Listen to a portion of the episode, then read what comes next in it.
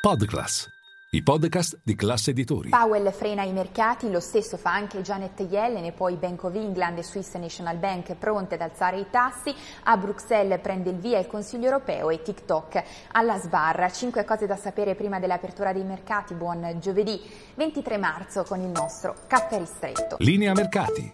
In anteprima, con la redazione di Class CNBC, le notizie che muovono le borse internazionali. Uno, partiamo dalle decisioni della Fed, perché in realtà frenare Wall Street e a pesare anche sull'avvio di sedute in Europa, i futures al momento puntano su un avvio in rosso, non sono state tanto le decisioni della Fed nel comunicato, quanto più le parole di Jerome Powell. Andiamo con ordine, la Fed ha deciso di alzare i tassi come le attese di 25 punti base, segnalando che di fatto la fine del ciclo è ormai vicina, tanto che nel comunicato sparisce l'impegno ad un aumento dei tassi sicuro all'orizzonte anche se il terminal rate, vale a dire il tasso di approdo, resta invariato al 5,1%, dunque al di sopra del livello al quale siamo arrivati con questo aumento di 25 punti base perché al momento siamo al 4,75-5% tra l'altro sui massimi dal 2007. A frenare Wall Street però sono state le parole di Jerome Powell che ha escluso un taglio dei tassi entro la fine dell'anno come invece era apprezzato dal mercato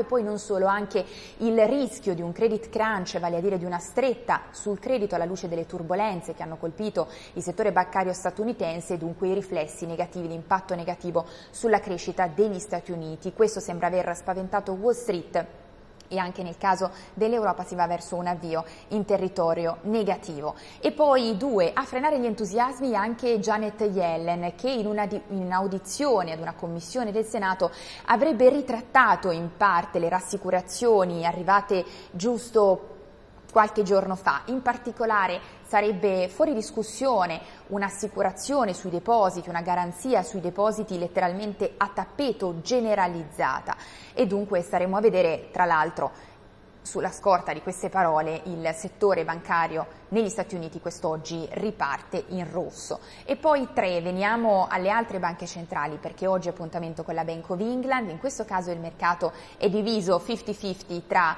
Tassi fermi o un aumento di 25 punti base, soprattutto dopo il dato dell'inflazione arrivato ieri che ha battuto le attese, superato le attese, fanno fatica a raffreddarsi i prezzi nel Regno Unito. E poi decisioni di politica monetaria anche per la Banca Centrale Svizzera, in questo caso secondo le attese alzerà i tassi di 50 punti base, mentre ancora fresca chiaramente la crisi, poi il salvataggio di Credit Suisse.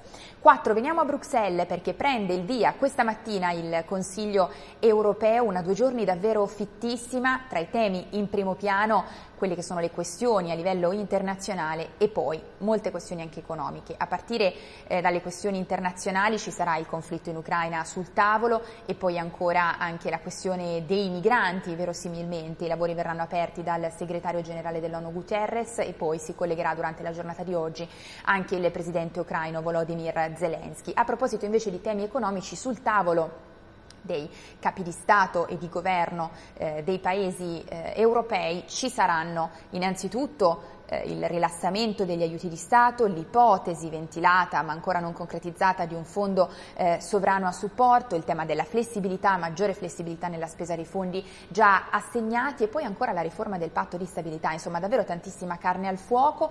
I lavori poi culmineranno domani con l'Eurosummit a cui prenderà parte anche Christine Lagarde. E poi 5, concludiamo con TikTok perché oggi prima audizione al congresso per il CEO di TikTok, il social eh, posseduto dal colosso del tech cinese ByteDance, che rischia, lo ricordiamo, di essere messo al bando negli Stati Uniti. In questa audizione, secondo le anticipazioni, dunque il CEO di TikTok dirà che non è mai stato chiesto dal governo di Pechino di condividere i dati degli utenti e né l'avrebbero eh, mai fatto. Staremo a vedere.